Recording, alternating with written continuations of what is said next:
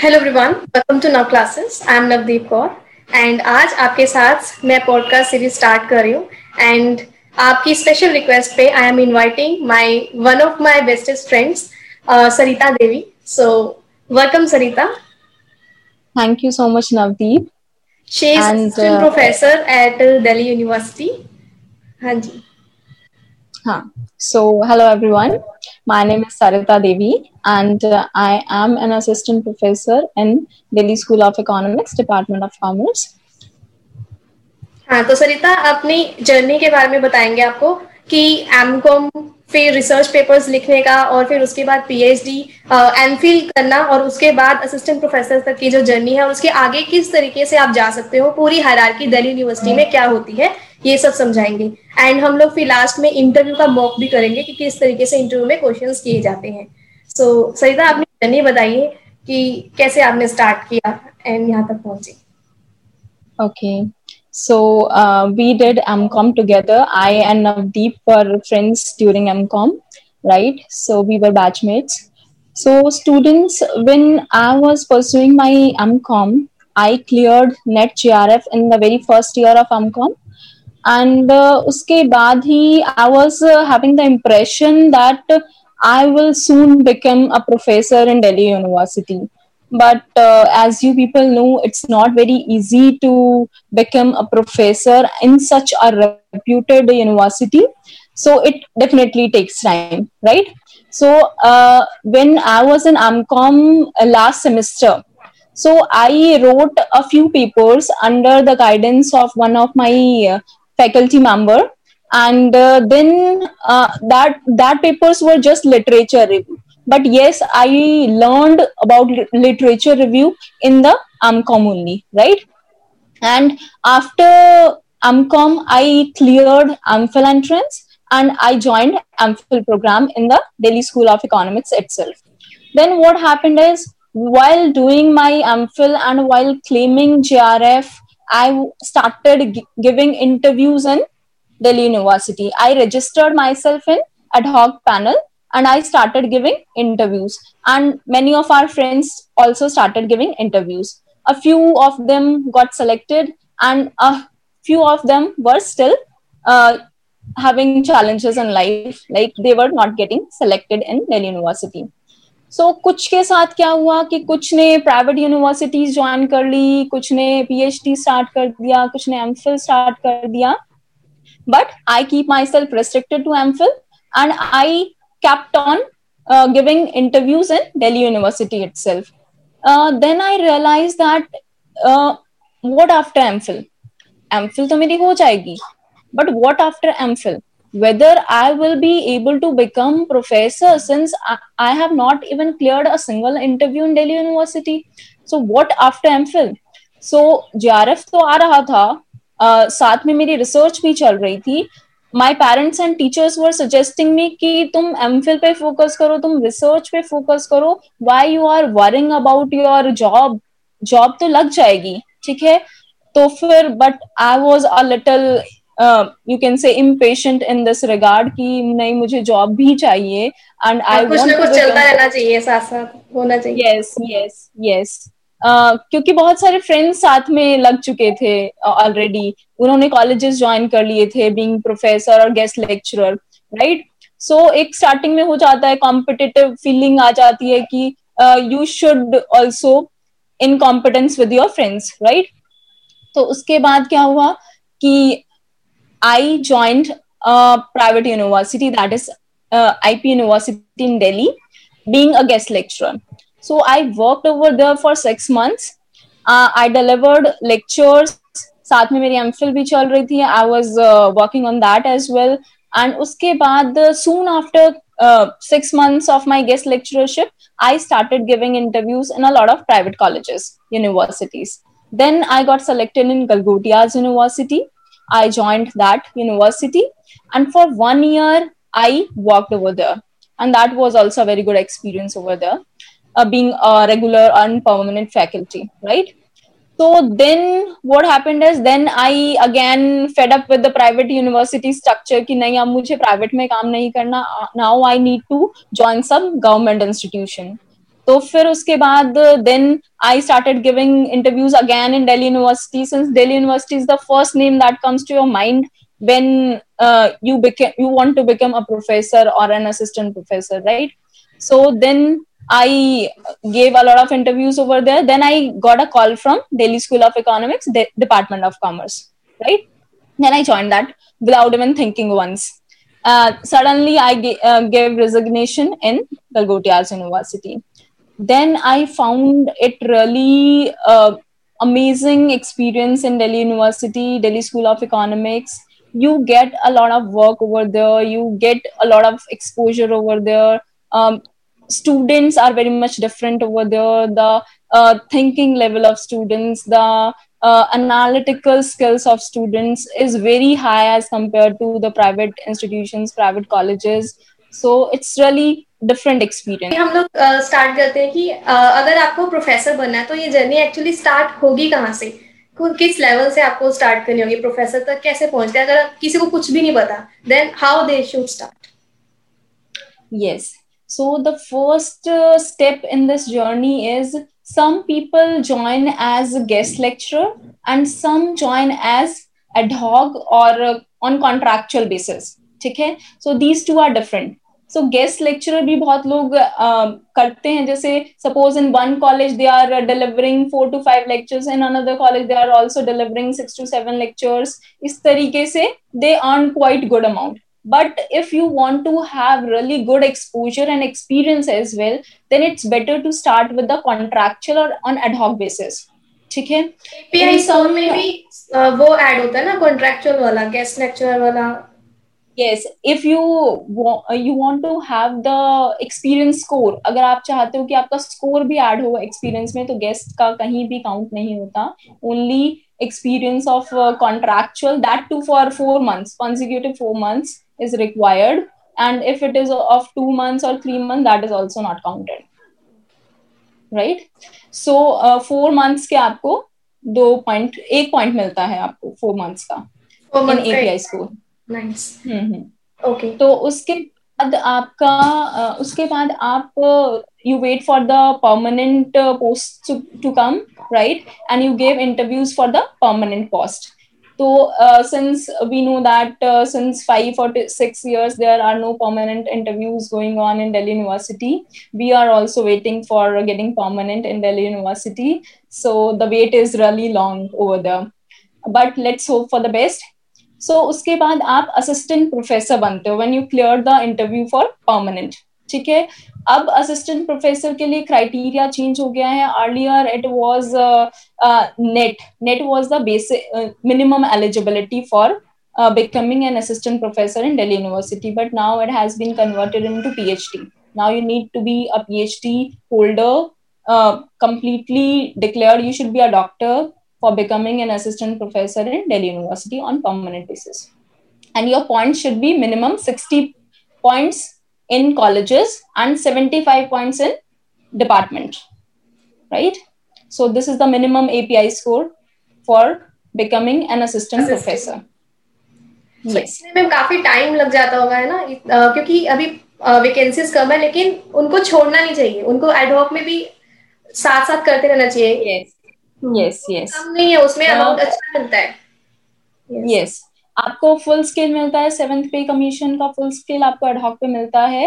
And for guest lecturer also you receive fifteen hundred rupees for one hour and that is around about बता सकते हैं DU में। दूसरे colleges में कम होता है but since you have experience of IP university and also so that learner can think कि कौन सी प्राइवेट में कितना मिलता है और इसमें कितना। डेफिनेटली uh, अगर मैं अपना एक्सपीरियंस बताऊँ तो फिर आप when I joined IP university तो मुझे per hour five hundred rupees मिलता था. And in Delhi university that time it was thousand rupees so you can see that it is twofold ठीक है there is a difference of twofold at that time now they are paying almost eight hundred to nine hundred that is again half of Delhi university Delhi university is paying thousand rupees per hour right and uh, if i talk about the regular or permanent uh, salary ठीक है जो कुछ private देते हैं तो that varies from private college one college to another college तो कुछ colleges में तो आपको पच्चीस हज़ार भी देते हैं और कुछ कॉलेजेस में चालीस हज़ार भी देते हैं कुछ में साठ भी मिलता है।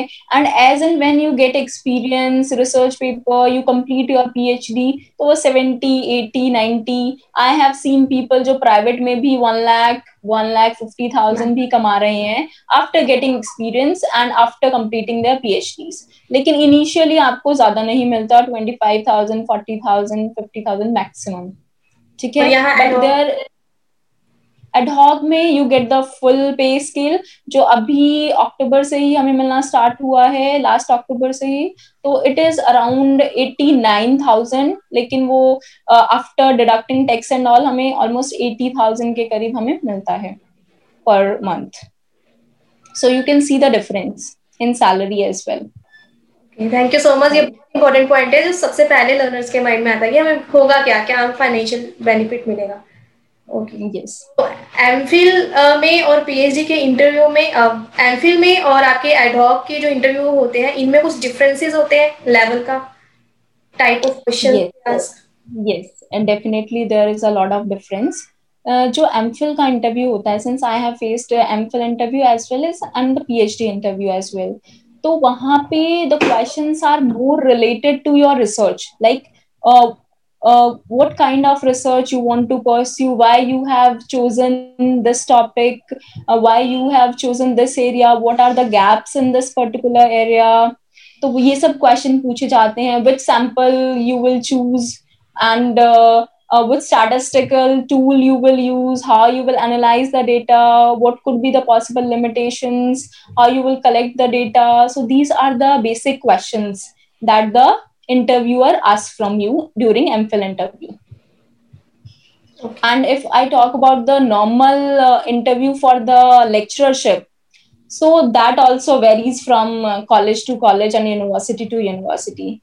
Like, uh, what is the general uh, you can say general rule क्या है इसमें जो आपके इंटरव्यूज होते हैं उसमें first they ask your area of specialisation um, like if my area is marketing and finance तो then they ask a particular subject from your area कि आपके एरिया में कौन सा सब्जेक्ट आपको सबसे ज़्यादा पसंद है? Like in marketing if I would mention consumer behaviour suppose तो कंज्यूमर बिहेवियर में देन दे आस्क कि okay tell me any topic in this subject तो कोई टॉपिक आप बता दोगे then they will start asking from that particular topic like what are the theories of consumer behavior? Who gave that theory? What is the relevance in the current world?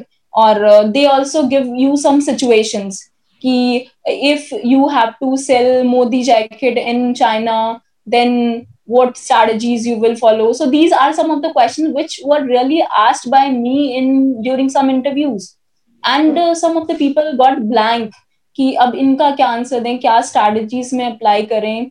तो वो सब उसमें deal करना बड़ा ही मुश्किल हो जाता है।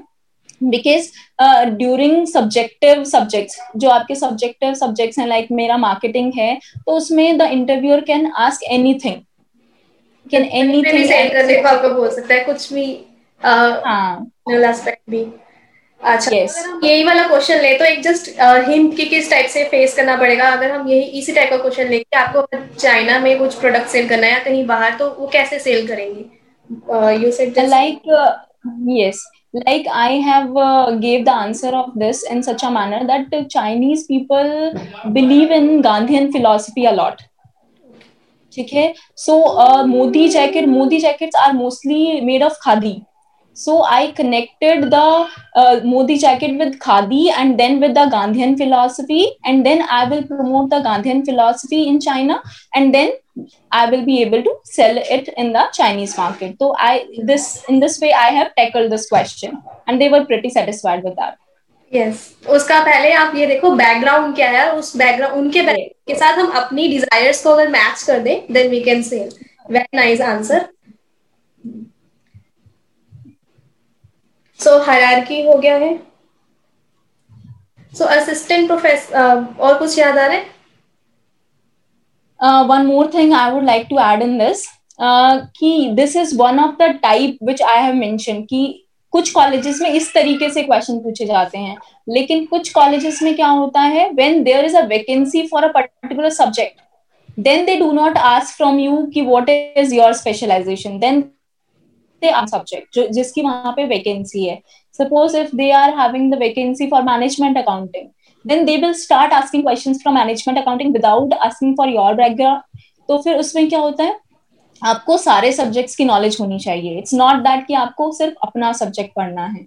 You need to know the basics of each and every subject so that if the interviewer is asking any question in random then you can also answer it अपना स्ट्रीम से रिलेटेड सारे पता होने चाहिए। Because yes. आपकी stream available नहीं होती आपको सब कुछ पढ़ाना पड़ सकता है। like, अगर हम कॉमर्स में से हैं मैनेजमेंट से हैं तो we should know about each and every subject yes yes if i tell about me uh, myself my teaching so till now i have taught almost 29 subjects so you can imagine ki how diverse teaching is and every semester you get two three new subjects to teach so and in private colleges i got almost five to six subjects to teach in different uh, you can say aspects. Nice. अच्छा तो सरिता इस journey में आपको क्या लगता है कि assistant professor is good हम पहले एक दिन एडहॉक पे तो लग जाए वहाँ पे हम सेटिस्फाइड हो जाते हैं चलो तो कुछ तो आ गया है। फिर आगे जर्नी बढ़ती ही रहेगी। एंड देन एडहॉक के बाद असिस्टेंट प्रोफेसर प्रोफेसर बनने में आपको क्या लगता है कितना टाइम लग सकता है? और इससे क्या घबराना चाहिए या चलते रहना चाहिए? Uh, देखो if I talk about Delhi university तो मैंने I have seen people who are still on ad hoc since 12 years और 13 इयर्स वो अभी भी एडहॉक पे ही हैं। और कुछ ऐसे भी लोग मैंने देखे हैं जिन्होंने दो साल एडहॉक किया है और वो परमानेंट बन गए हैं। ठीक है? दैट डिपेंड्स अब सपोज़ अगर आप, मैं बात करती हूँ कि नॉट सिर्फ़ दिल्ली यूनिवर्सिटी बट बाकी हरियाणा में है जैसे, और यूपी में है, वहाँ पे एग्ज़ाम्स होते हैं H P S C and UPPSC ठीक है, वो एग्ज़ाम्स होते हैं जो कि परमानेंट असिस्टेंट प्रोफेसर के लिए होते हैं, ठीक है? तो अगर आप, उसमें डायरेक्ट आपका एंट्रेंस होता है एंट्रेंस की वेटेज होती है eighty five percent and fifteen percent weightage is for interview right अगर आप इस तरीके के एग्ज़ाम्स भी क्लियर कर लेते हैं साथ ही साथ while you are on ad hoc position like some of my batchmates ठीक है? तो उसमें क्या होता है कि आप फिर जल्दी परमानेंट होने के चांसेस हो जाते हैं आपके। अगर आप सिर्फ़ एक ही यूनिवर्सिटी पे बैठे रहोगे तो आई डोंट थिंक कि it will be good for you on on long term basis right तो इसलिए आपको सारी तरह के एग्ज़ाम देने चाहिए। Like I got married I have a baby तो I don't think of going anywhere else my family settled over here in Delhi तो I don't think of going in Haryana और यूपी और in Bihar but those friends who were like uh, uh, not married so they gave that exams and they got selected. So they are working well over there. उनका हो जाता है permanent professor में उनका जल्दी हो जाता है क्योंकि दिल्ली में वेटिंग बहुत ज़्यादा है। आप सोचे yes. जा रहे हैं आपसे ज़्यादा एक्सपीरियंस्ड आपसे ज़्यादा degree holder like PhD holders वहाँ पे होते हैं तो डेफिनेटली उनका कम्युनिकेशन स्किल अच्छा होगा तो वो जल्दी प्रेफरेंस उनको मिलेगी। बट आपको उसके मैच करके आगे जाना पड़ेगा और उसमें टाइम लगता है। Everything takes time but ad hoc में भी है जैसे आपने बताया कि uh, जो अमाउंट आपको मिल रहा है eighty lakh eighty thousand and all तो वो भी कोई कम नहीं है। You can go with this है ना? तो इसके ऊपर भी रह अच्छा इसमें ये होता है कि सिक्स सिक्स मंथ में दोबारा से uh, देना पड़ता है या जैसे अगर आपका डीएससी में है तो how much security you have about the job there is very less security about the job uh, at I will say there's no security at all. Yes. So uh, after one year, we need to give interview in departments, and after every six months, we need to give interviews in colleges. So since I'm in department, so we need to give interview after every year. So every year we have uh, this uh, like talwar latakti hai ki whether we will be able to crack uh, interview this time or not but yes थोड़ा सा if you have knowledge you have good communication skills you have experience then definitely you will be able to crack it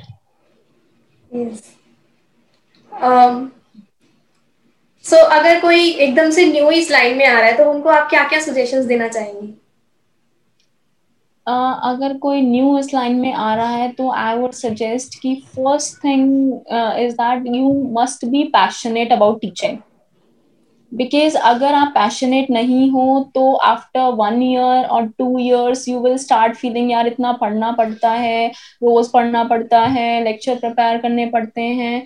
तो I have seen a lot of people saying this thing to me कि ऐसे रोज रोज कौन पढ़े lecture prepare करना कितना boring है। तो don't come in this field ठीक है? Within two years you will realize कि this is not your area this is not your you can say profession आप इसको छोड़ के कहीं और चले जाइए। तो first thing is passionate about teaching and second thing is good communication skills which is very much important if you have good communication skills definitely you can deliver good lectures plus you can communicate what you are intended to communicate ठीक है? Yes. अगर आपको यही नहीं पता होगा कि आपको कन्वर्ट कैसे करोगे अपने थॉट्स को वर्ड्स में तो you will never be able to be a good teacher ठीक है तो वो बहुत ज़रूरी है। And third thing which I would like to suggest is for clearing the interviews you need to bring randomness in your answers क्योंकि आपको randomly वो कुछ भी पूछ लेते हैं। And if you are not random enough तो you will never be able to क्योंकि मैंने ऐसे बहुत सारे लोगों को देखा है कि मुझे याद था लेकिन मैं उस टाइम जवाब नहीं दे पाया मैं उस टाइम जवाब नहीं दे पाई। बा, बाहर निकलने के बाद मुझे याद आ गया था। लेकिन मैं उस टाइम याद नहीं आया। तो ब्लैंक होना होता ना वो नहीं होना चाहिए। वो नहीं होना चाहिए। और वो तभी होगा जब you are preparing yourself for becoming random ठीक है? आप रेंडमनेस आपको लानी पड़ेगी अपने बिहेवियर में कि एकदम से किसी ने कुछ भी पूछा तो you are able to answer that क्योंकि आई हैव सीन इंटरव्यू जहाँ पे थर्टी सेकेंड्स में आपको जज करते हैं। तो थर्टी सेकेंड्स में क्या ही आप बोल पाओगे क्या ही वो पूछ पाएँगे तो if you are not random you will be over there ठीक है? कुछ भी नहीं आप कर पाओगे उस टाइम पे। एंड किसी भी सब्जेक्ट से पूछ सकते हैं। बिल्कुल बिल्कुल। किसी भी सब्जेक्ट से पूछ सकते more thing is current affair से भी बहुत कुछ पूछा जाता है आजकल। जैसे क्रिप्टो करेंसी है या फिर आपका India India China trade war and your US China trade war इस तरीके से बहुत सारे क्वेश्चंस आपको पूछे जाते हैं कि what is your say in this particular topic ठीक है? आपका क्या थॉट है? आपके क्या व्यूज़ हैं? वो आप हमें बताइए। How it is impacting Indian market how it is impacting US economy इस तरीके से फ्यूचर क्या है इसका? uh, अभी कोविड नाइनटीन के टाइम पे भी मुझसे एक क्वेश्चन पूछा गया था। I was giving interview for department only the repeat one year ठीक है? तो उस टाइम भी मुझसे पूछा गया था कि how the education system has change during COVID nineteen ठीक है? तो you need to regularly update yourself की क्या एजुकेशन सिस्टम में चेंज आया है how you are delivering lectures now how the technology has transformed your life nowadays तो वो सब चीज़ें आपको एड ऑन करते रहना पड़ता है अपने नॉलेज uh, में। हाँ और इसमें आपने किस टाइप का आंसर दिया? एक्चुअली होता है क्या लर्नर्स को क्वेश्चन पता चल जाते हैं बट उनको ये हम्म। पता लोगों ने आंसर किया वो सब बताते नहीं है जैसे। तो if they get idea can frame their answers yes Hmm. Uh, I have framed in such a manner that uh, I gave the example of Zoom cloud meetings. So uh, when lockdown started, so we downloaded Zoom app, right? And most of the students were uh, coming on this platform only. So we were delivering lectures through this only. So first I, I have learned कि ये Zoom कैसे काम करता है कैसे lectures दिए जाते हैं इस पे although that was a short video and that is available on YouTube easily, but that was a new thing for us. ठीक है तो we were first to start the Zoom meetings तो हमने स्टार्ट कर दी थी एंड uh, उसके बाद हमने ये देखा कि द uh, स्टूडेंट्स क्या करते हैं अपना माइक ऑफ़ कर देते हैं वीडियो ऑफ़ कर देते हैं and they do not attend classes properly वो वर्चुअली तो uh, होते हैं लेकिन वो प्रेजेंट नहीं होते हैं एक्चुअल में right right? So what I did was I started bringing some activities in my classes ki so that student will find it very much interesting. Like मेरा uh, management of international business operations में उस time पढ़ा रही थी तो I come up with activities like कि CEO of a few companies मैं उसकी स्लाइड दिखाती थी फ़ोटो दिखाती थी ये किस कंपनी का सीईओ है and what is the name of this person और मैं लोगो दिखाती थी कंपनीज़ के कि uh, इस कंपनी का नाम क्या है इसका टैग लाइन क्या है इसका ब्रांड वैल्यू क्या है तो so that the student can learn also plus they will find the class case studies में बहुत ज़्यादा उस टाइम पे पढ़ाना स्टार्ट कर दिया था so that students will learn through case study and they will apply it in their life as well तो इस तरीके से आई हैव चेंज्ड इट अच्छा एक और लास्ट uh, की तरफ़ जा रहे हैं हम।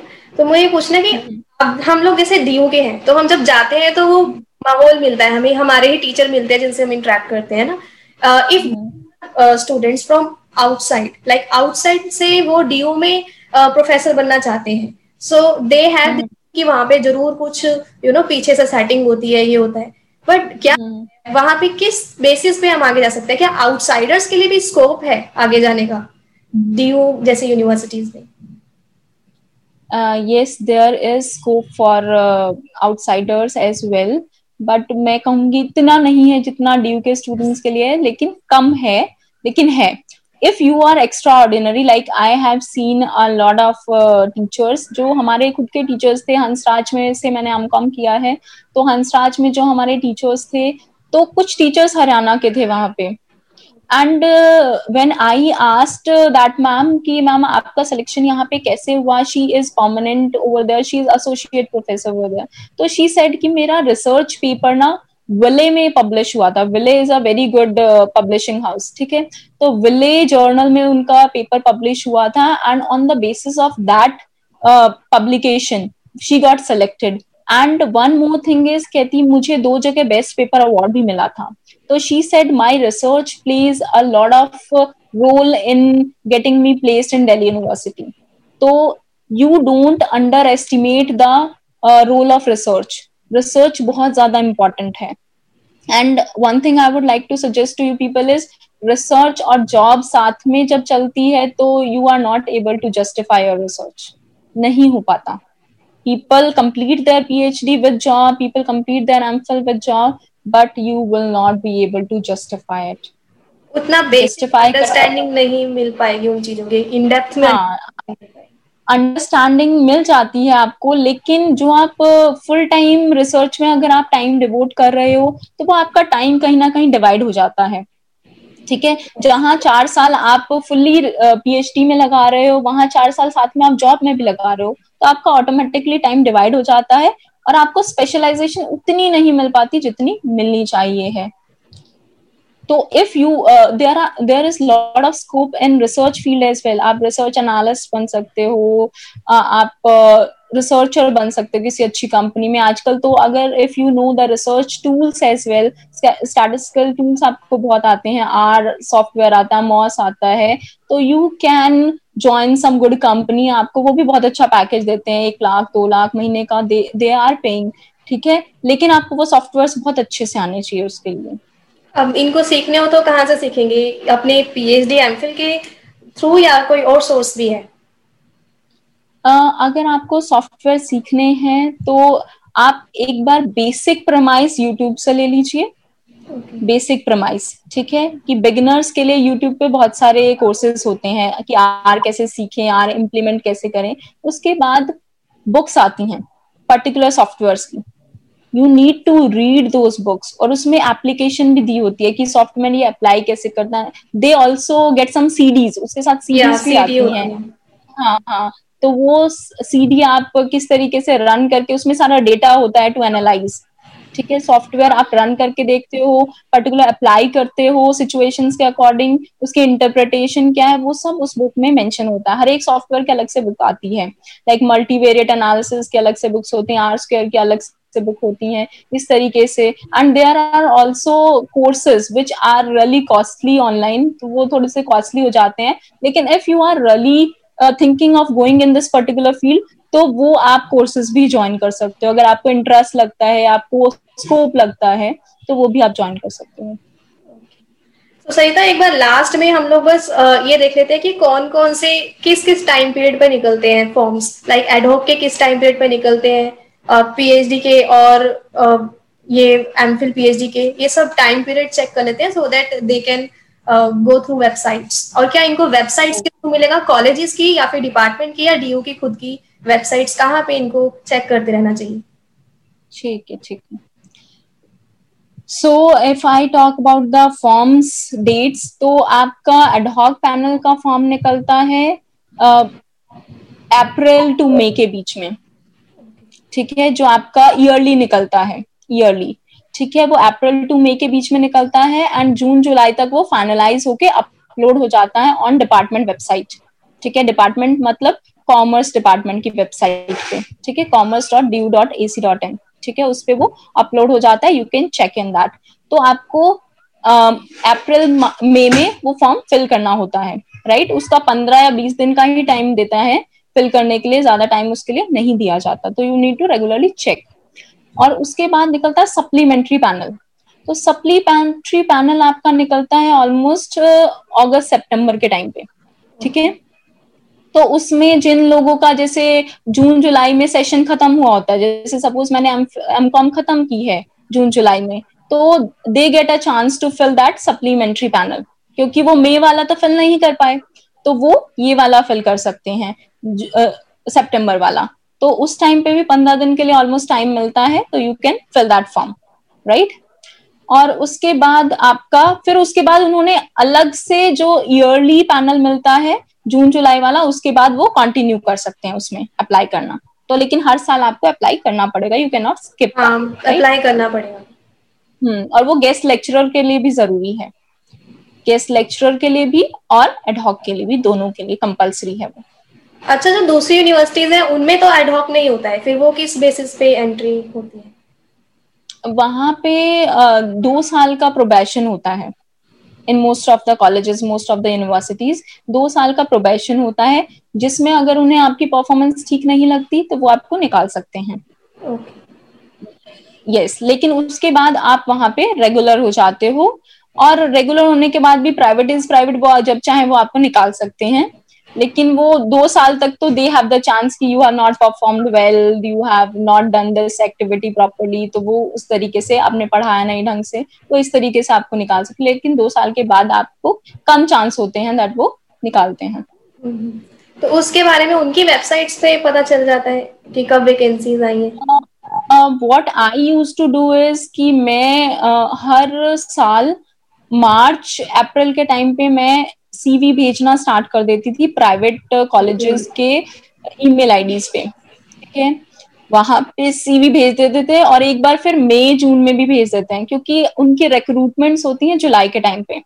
Most of the colleges recruit during June July क्योंकि सेशन स्टार्ट हो जाता है जुलाई अगस्त में ठीक है? तो उस टाइम पे वो रिक्रूट करते हैं। तो इस टाइम थोड़ा फ्रीक्वेंटली हर पंद्रह दिन में हर बीस दिन में आप वहाँ पे सीवी भेजते रहो। विद अपडेटेड सीवी होना चाहिए, जिसमें बहुत अच्छे से आपने सारी डिटेल्स अपनी लिखी हुई हो। ठीक है? तो वो आप रेगुलरली भेजते रहें। If you have good qualification you have good things mention in your CV तो डेफिनेटली कॉल आता है। तो मेरे को मोस्टली जगह से कॉल आ जाता था और इस तरीके से आप कर सकते हो। अच्छा और अब एपीआई स्कोर को और सीवी को अच्छा बनाने के लिए क्या क्या चीज़ें इंपॉर्टेंट होती है? आपके पोस्ट ग्रेजुएशन के मार्क्स रिसर्च पेपर्स और एक्सपीरियंस सो ये सब? आपका स्टार्ट होता है ग्रेजुएशन के स्कोर से. Graduation score is also very important उसका भी एपीआई स्कोर में uh, आता है काउंट तो ग्रेजुएशन का स्कोर ज़रूरी है अच्छा होना? पोस्ट ग्रेजुएशन का ज़रूरी है? uh, आपका फिर नेट जी होना ज़रूरी है? जे के अलग से पॉइंट्स होते हैं नेट के अलग से पॉइंट्स होते हैं, ठीक है? फिर उसके बाद एमफिल जो कि अभी स्टेटस क्लियर नहीं है कि स्क्रैप हुई है, नहीं हुई है तो अभी कुछ टाइम बाद उसका स्टेटस क्लियर हो जाएगा। एमफिल के भी अभी पॉइंट्स हैं तो उसके भी मार्क्स एड ऑन होते हैं। फिर उसके बाद रिसर्च के भी पॉइंट्स होते हैं। रिसर्च आपका पीयर रिव्यूड होना चाहिए मिनिमम पॉइंट्स होने के लिए। और या फिर यूजीसी केयर की लिस्ट है, उसमें आपका होना चाहिए, ठीक है? तो तब आपके मार्क्स काउंट होते हैं अदरवाइज़ नहीं होते। और अगर आपका एबीडीसी जर्नल्स में है तो उसके आपको एडिशनल एज मिलती है ड्यूरिंग इंटरव्यूज़ मार्क्स तो उसके सेम होते हैं एपीआई में, लेकिन उनको प्रेफरेंस देते हैं इंटरव्यू के टाइम पे because these are the journals जिसमें पेपर पब्लिश कराना बहुत आसान नहीं होता एबीडीसी जर्नल्स ठीक है? तो इस तरीके से आपको, फिर उसके बाद पीएचडी के सबसे ज़्यादा पॉइंट्स होते हैं। और पीएचडी करना तो आपके लिए एक तरीके से मैंडेटरी है if you want to pursue this field चलो thank you so much experience के भी पॉइंट्स होते हैं। एक्सपीरियंस के भी पॉइंट्स होते हैं हाँ। एक्सपीरियंस के सिक्स मंथ अभी आपने मेरे को बताया फोर मंथ के वन पॉइंट तो वो अब हाँ फोर मंथ हाँ। हम्म। ठीक है। चलो। Thank you so much Sarita.